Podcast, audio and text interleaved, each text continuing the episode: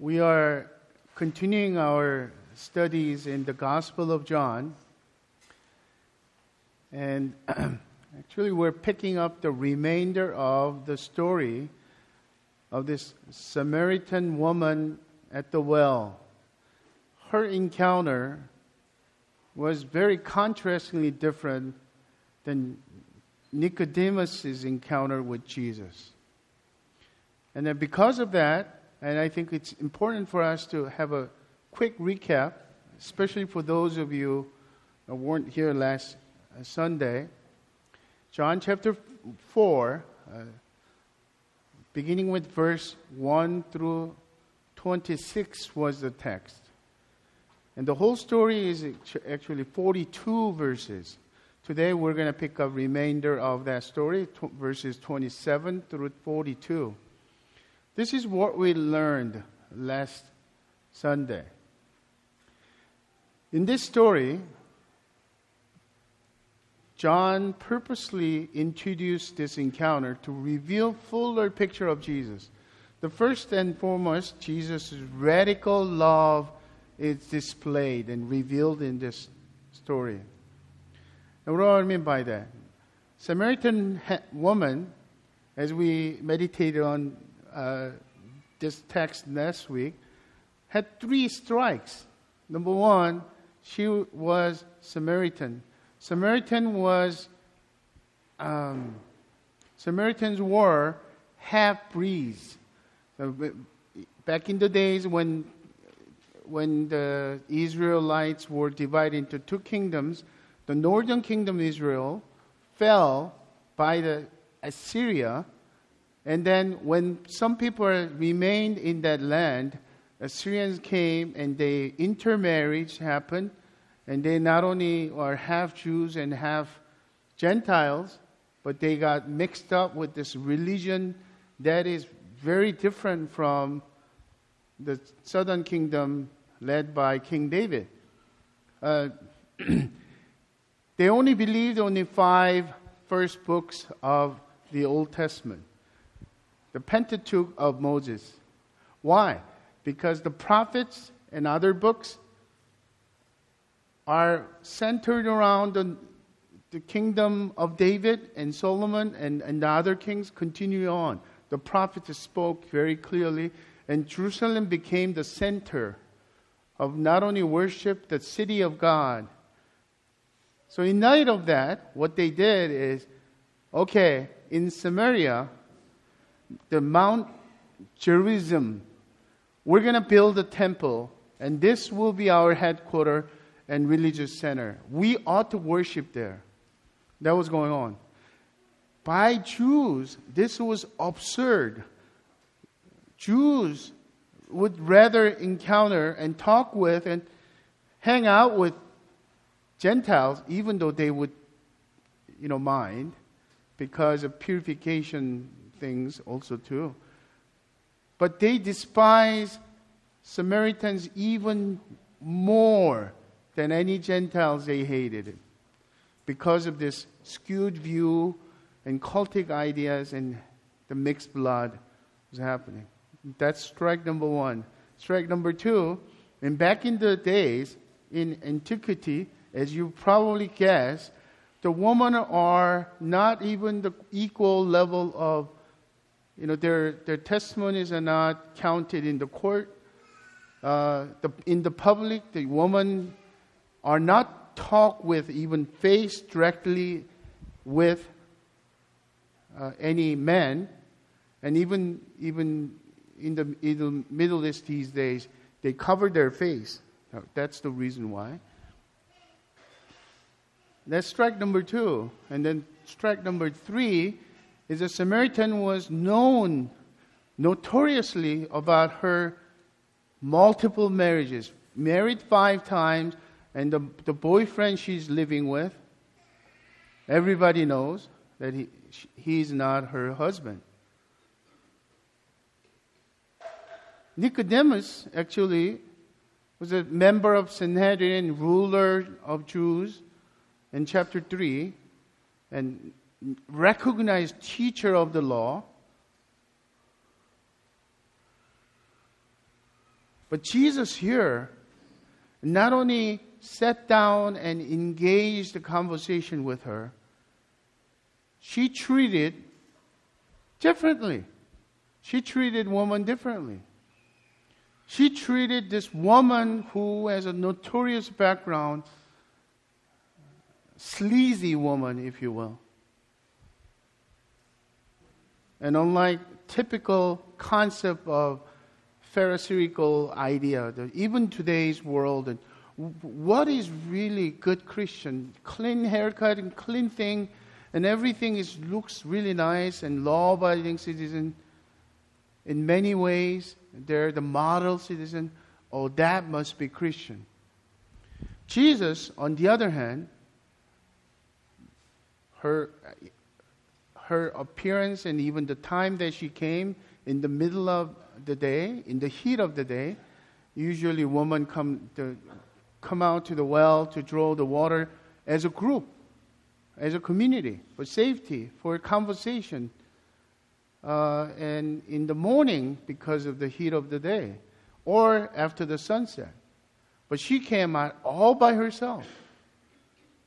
And here, Jesus not only approach, approached and he saw the deepest thirst in her soul, radical love. Number two, it revealed Jesus' living water. Jesus' living water was Holy Spirit residing in us, eternal life. The, lo- the water that I give you will become a well of springs in you so every time when you get thirsty, you could draw from it. But The water that you drink from this well will make you thirsty again. And this is the reason why every single one of us, whenever we achieve something, whenever we gain something that we long for, it becomes a mirage. We become thirstier. Even irreligious people, even the non Christians who despise any organized religions, will be continually stay thirsty, like this, this woman. Thirdly, it story revealed Jesus' holiness. Unlike today's Christianity, there's a hyper grace. Uh, Jesus says everything's okay no matter what. But Jesus saw the, the root cause of her brokenness, which was sin, drifting away from what God desires. And she, he gently brings it out. Bring your husband to me. The woman says, I have no husband. And Jesus actually compliments her honesty. You're right, saying you, have, you don't have a husband, but you, having married five times, the man that you're living with you is not your husband. You, you said that right. And she's convicted. And Jesus doesn't go back, condemn her, but brings it out. And she be, is confronted. The, all the sins that she used to hide, it come out in front of him. And she said, You must be prophet. And that point on, incredible thing happened, which is the first, fourth and last point. Is it, this story revealed Jesus' messianic identity that leads us to be true worshippers. Jesus never directly declared his identity, I am the Messiah, to any Jews. And this is the first time to this Samaritan, to this Samaritan woman, to this Samaritan immorally sleazy woman. I who speak to you am he. And that's the story that we're going to pick up from there. And Jesus teaches uh, us through that story the time will come, the messianic stage will come. He has already come. It's not in Jerusalem, it's not in Samaria. The place no longer matters. It, it's going to be obsolete. Why? Because you are to worship in spirit, because God is spirit, and truth. Truth about God. Jesus Himself came, the truth, grace and truth, that revealed that. And then we learn to be true worshippers. Interesting thing happens, this story, the remainders of story. You need to be attentive on this, the beginning point, otherwise you're going to miss that. Allow me to, to read for last two verses from last week. 25. The woman said to him, I know that Messiah is coming, he who is called Christ. When he comes, he will tell us all things. Jesus said to her, I who speak to you am he. Basically, Samaritans believe the same thing that Messiah will come, and in their terminology, is the one who reveals the Taheb, the same idea. And Jesus said, You're talking to, to, to He.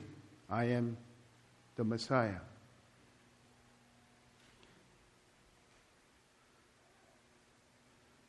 The story, the narrative, is not recorded every single detail of it. Our story today ends with verse 41 and verse 42. And many more believed because of his word, Jesus' word, because they came out to Jesus because of her testimony. They, they said to the woman, It is no longer because of what you said that we believe, for we have heard for ourselves, and we know that this is indeed the Savior of the world. So now, with anticipation, what happened here in between? Do you know what has end, ending of that? The one word, revival. Revival happens, spiritual awakening. Choose whatever you like. But incredible outbreak of spiritual renewal happening to the entire town of Sychar.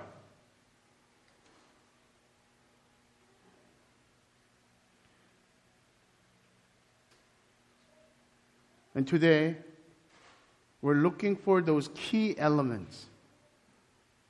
What were the key elements of revival in this small town? So that we could learn from it as well. The first key element is God uses unlike, un, unlikely person's testimony to bring revival. Verse 27 Just then this, his disciples came back.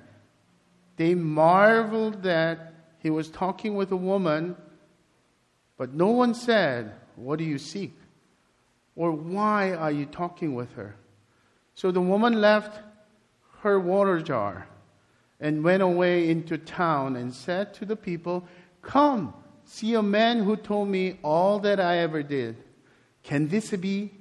Can this be the Christ? They went out of the town and, and were coming to him. Number one question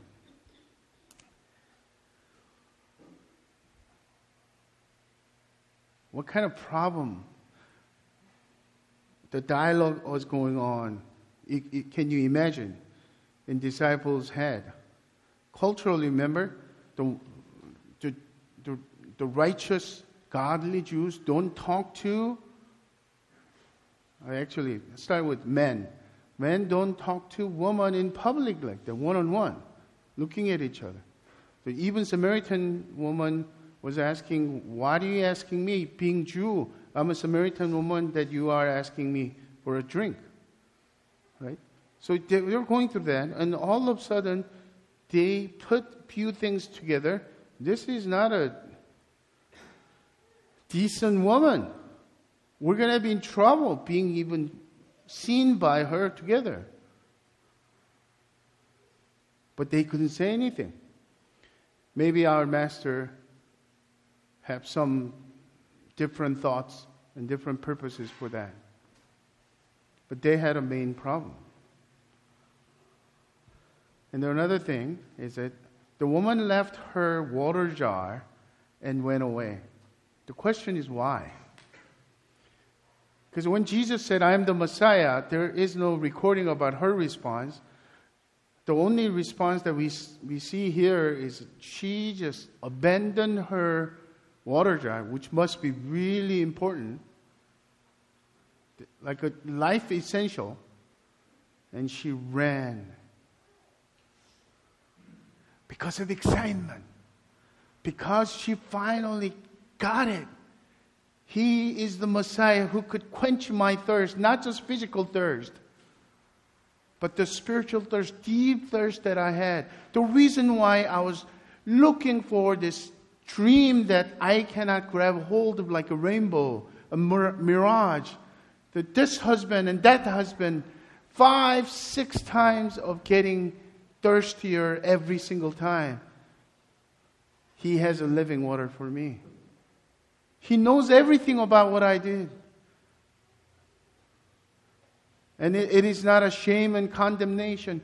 The same compassion, forgiveness was there for her. So, can you imagine?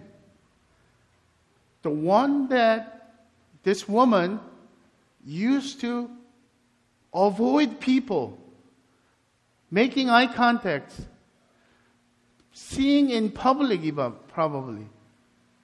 But she runs to it and screams and then starts yelling and screaming with such a joy.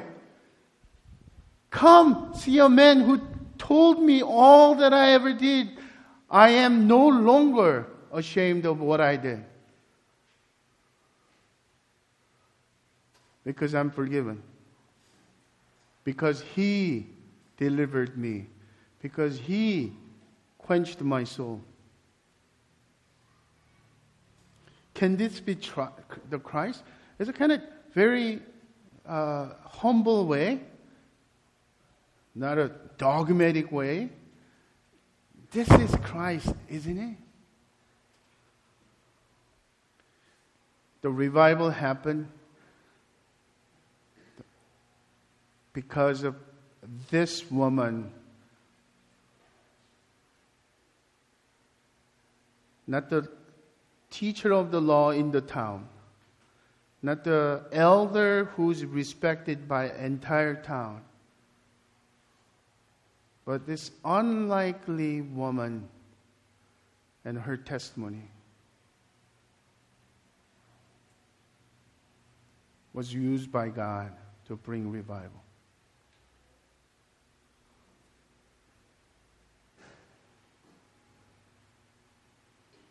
This is God's way. The way of the cross is foolishness to those who are perishing. But to us who are being saved, it is the power of God.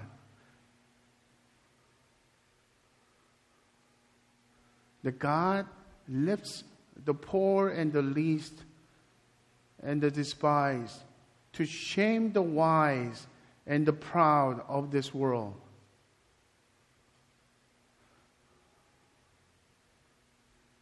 But in human mind, I agree with, you know, uh, noble intention the people, church leaders have. We have a great testimony tonight.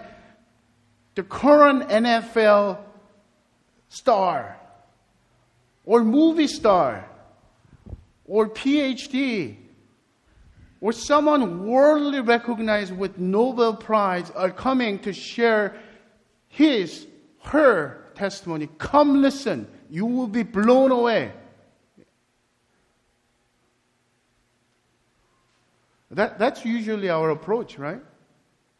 But God chooses unlikely person like you and me, very ordinary people with a, a lot of flaws.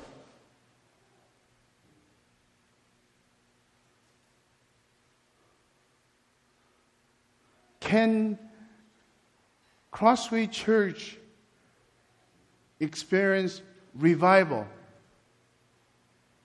Yes. If one unlikely person is genuinely, simply share the name and the testimony of Jesus.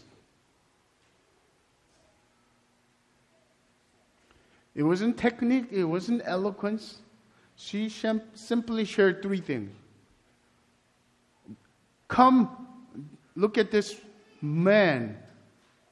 He I find out, I discovered his identity. He's the Messiah. He's my Savior. He's actually the Savior of the world. No argumentation, no thesis, no long paper. And then she simply said, This is what she, he has done for me. And thirdly, Come, you should find out as well. If this is the testimony, we could all do that. Last week, I spent time with God and experienced God gently spoke to me and encouraged me. And this is the word of God. This is my Lord, my Savior. Come, that you could find out His guidance, His comfort, comfort your soul can be quenched as well.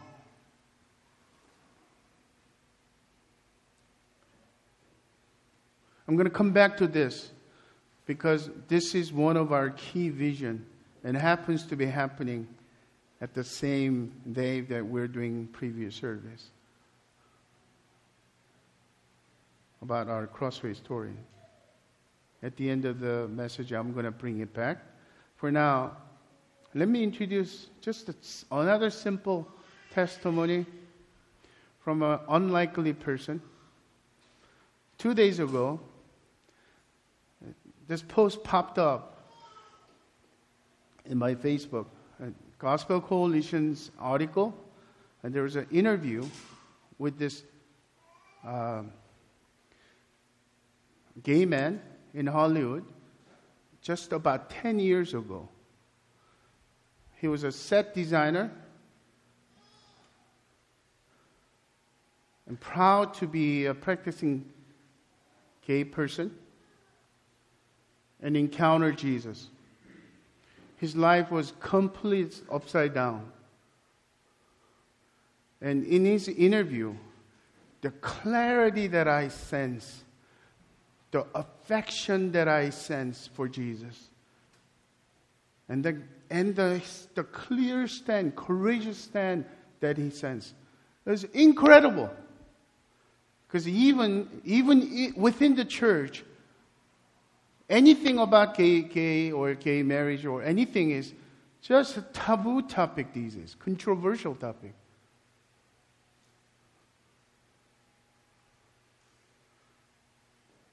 I would love to send you the link and you, you, you could check it out, the whole thing.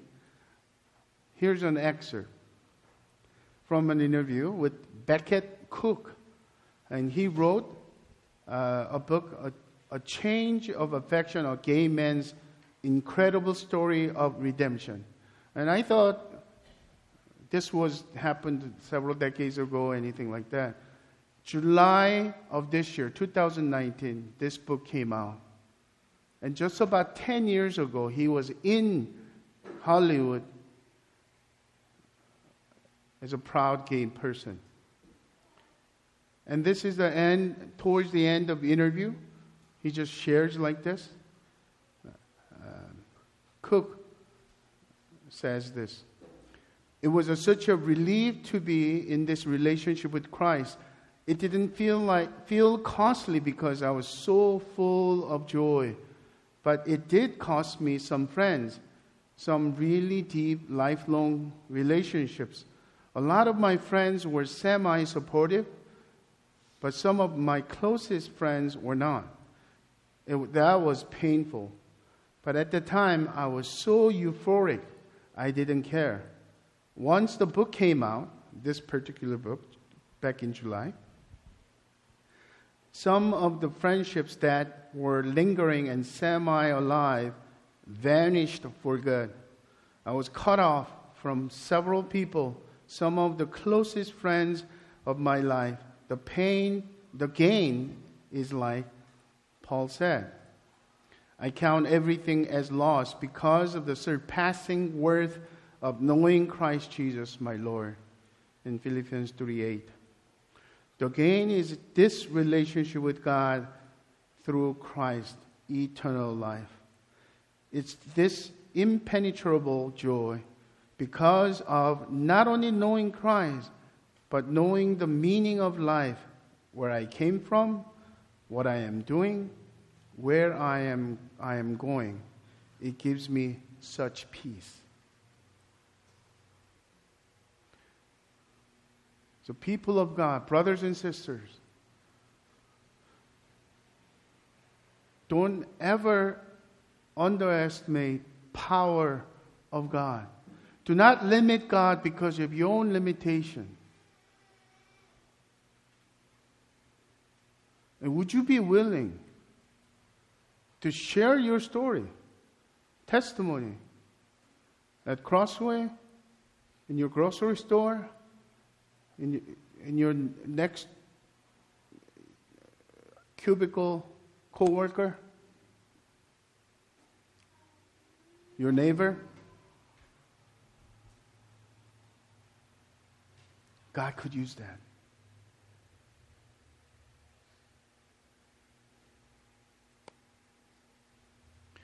Second key element is Jesus calls us to do the work of sowing and weeping of God's sovereign grace for revival to break out. Verse 31 Meanwhile, the disciples are urging him, saying, Rabbi, eat. But he said to them, I have food to eat that you do not know about. So the disciples said to one another, Has anyone brought him something to eat? Jesus said to them, My food is to do the will of him who sent me and to accomplish his work. Do you not say, There are yet four months? Then comes the harvest? Look, I tell you. Lift up your eyes and see that the fields are white for harvest. Some of the commentators says about the cultural background. The Samaritans back then typically wear just white robe. It, it, it's costly to even have a colors, color clothes. And Jesus having this conversation with his disciples, Samaritan woman abandoned her water jar and ran off. And all these Samaritan people are coming just out of curiosity. What is this woman? Why is he so excited? And, and they saw these men with the white clothes coming. And I, I think it's plausible. And Jesus saying, You say four months, wait four a month and their harvest will be ready. Look, the harvest is ready and the fields are white for harvest. That's the picture. Verse 36 Already the one who reaps is receiving wages and gathering fruit for eternal life, so that sower and reaper may rejoice together. For there for here the saying holds true one sows and the other reaps. I sent you to reap that for which you did not labor. Others have labored, and you have entered into their labor. There are four things going on. I mean, two, two different things going on here. So, first of all, Jesus is aware of the law of the harvest. You plant something, you're plowing, and you sow, and you need to wait four months, at least four months, and then the time will come for to harvest. But he doesn't sound like a typical human person, man. This is the divinity of Jesus showing up in his sovereign purpose and sovereign grace. The reaping and sowing is collapsing into one. That it could happen. It is happening. No longer that you need to wait, wait four more months.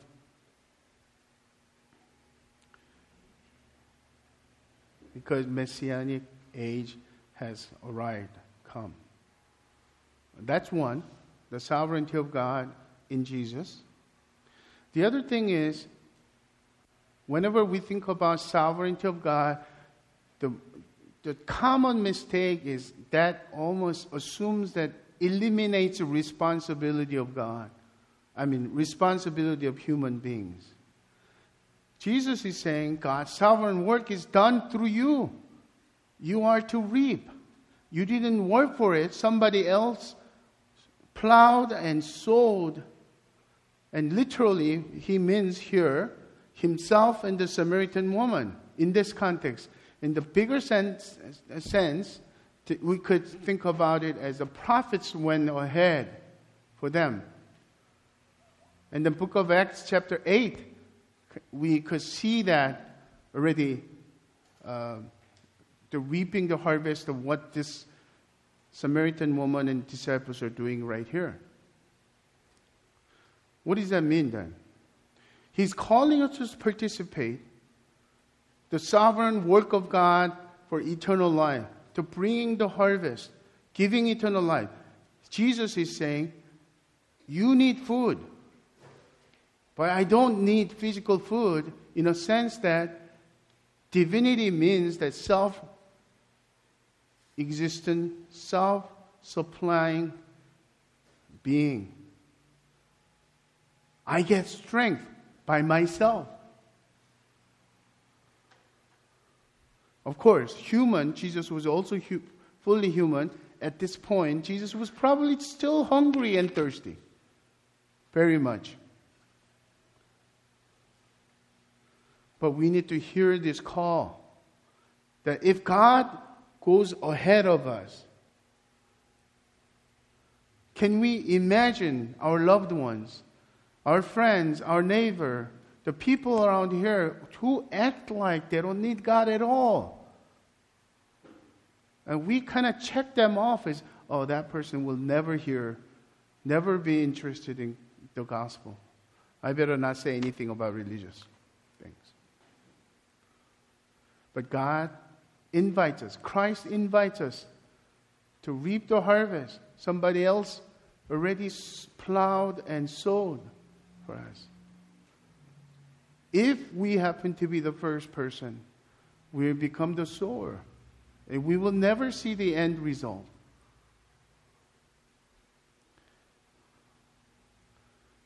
And this was not the new thing that Jesus was bringing up. In the Old Testament prophet Amos 9 3, 13 speaks of this specifically about coming age of messianic age.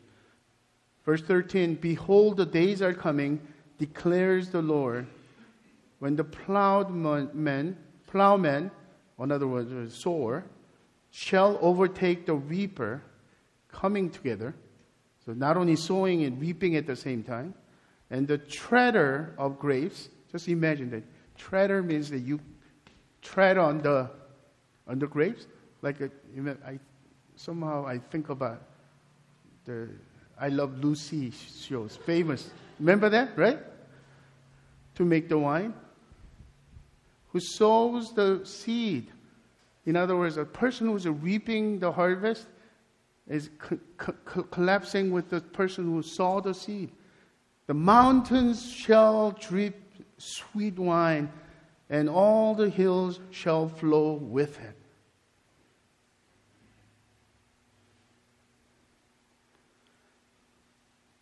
So, in other words, the root cause of this revival is God's sovereign grace, to which Jesus invites us to participate.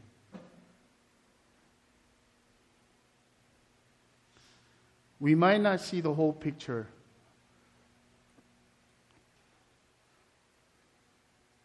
But in the coming week, let's be sensitive.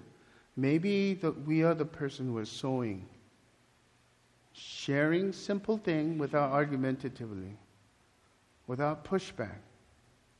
As much as they're interested to share the gospel, the words of God.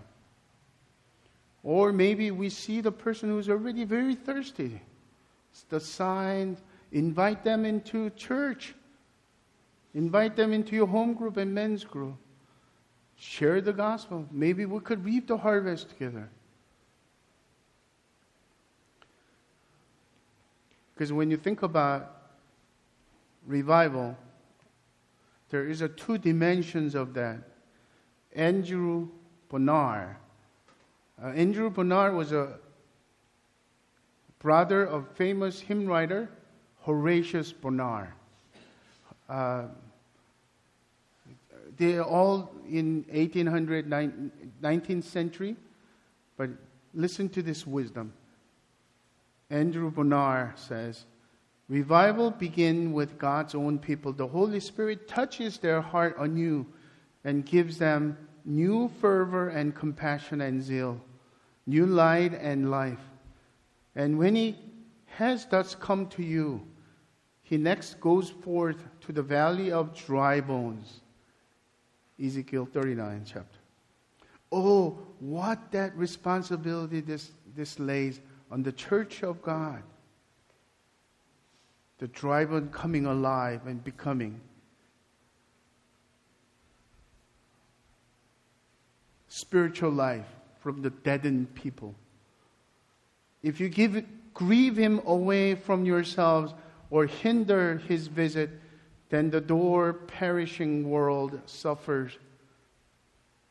I'm sorry, then the poor perishing world suffers sorely.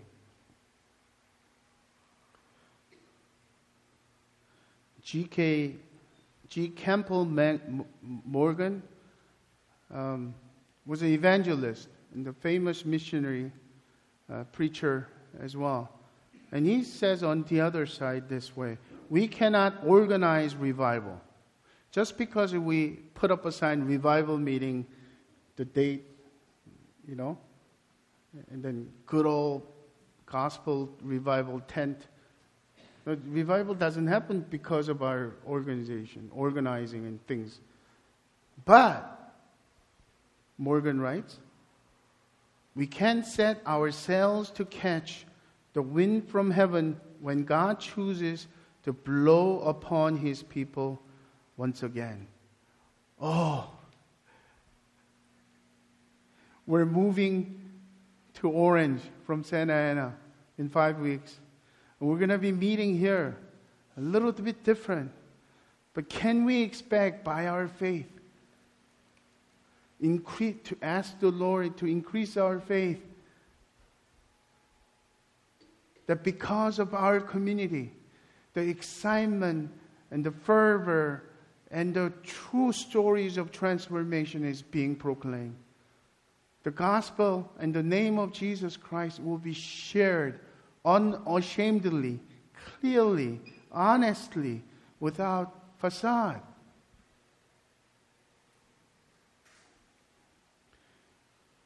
Third and last key element is Jesus is central to the signs of true revival in believers. This is really helpful because we could, in our pragmatic mindset, I am the first one. I like to make things happen.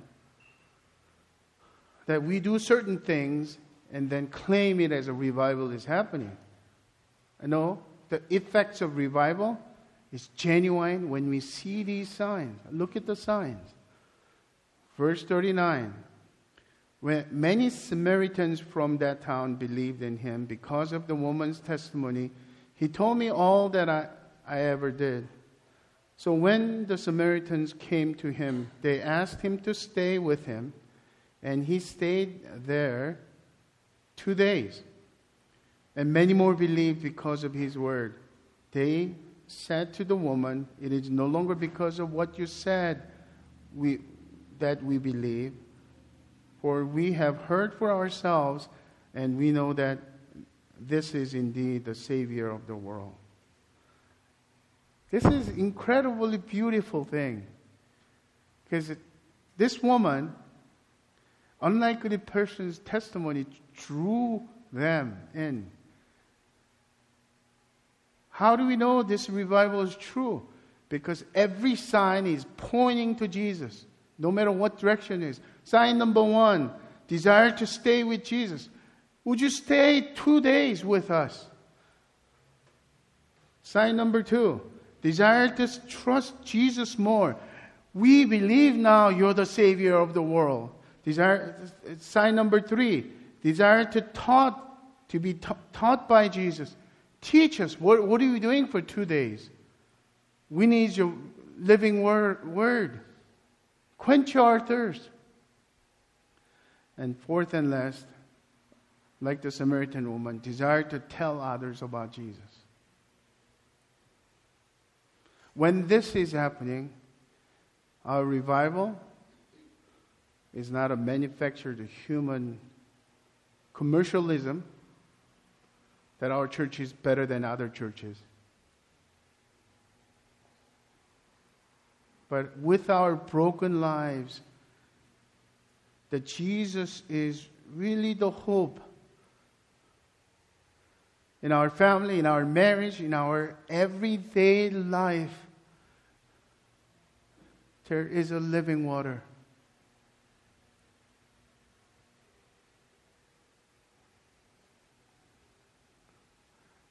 Brothers and sisters,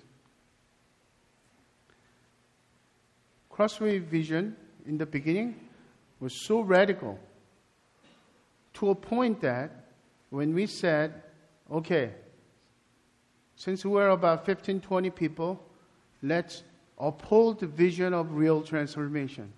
Real transformation, it happens every day. What I'm learning from Lord Jesus, God the Father, Holy Spirit, is real transformation. We need to apply that. Let's look into the scripture and guided by scripture.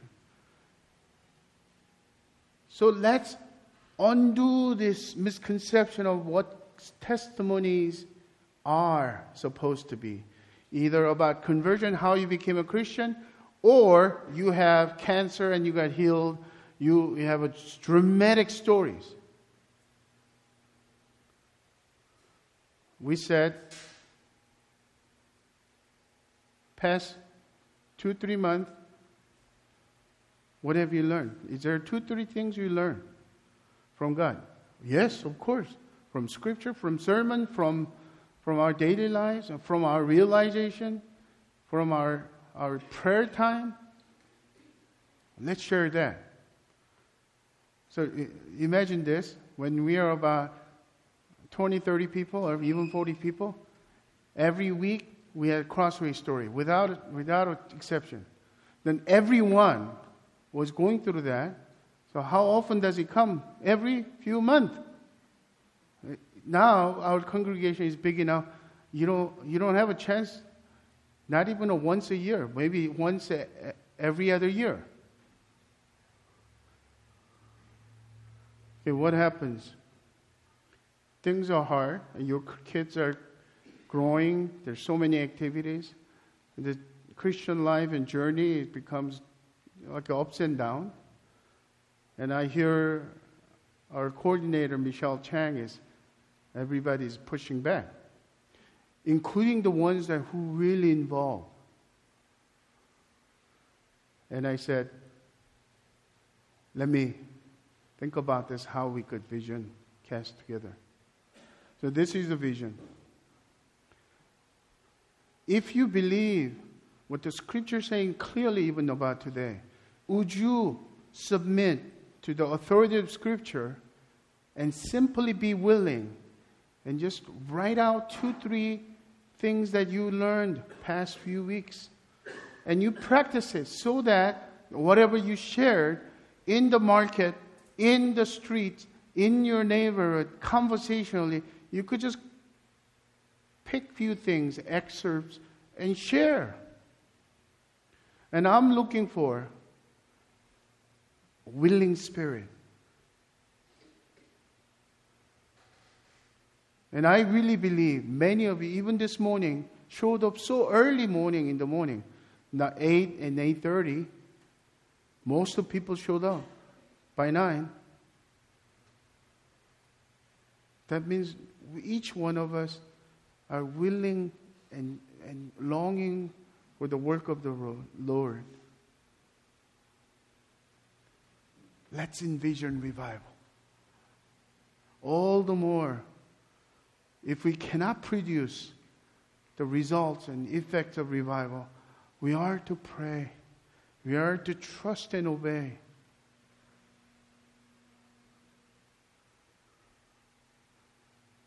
And may God renew us, quench our thirst, and be like Samaritan woman that our life is transparent was a genuine, impenetrable joy. Let's pray.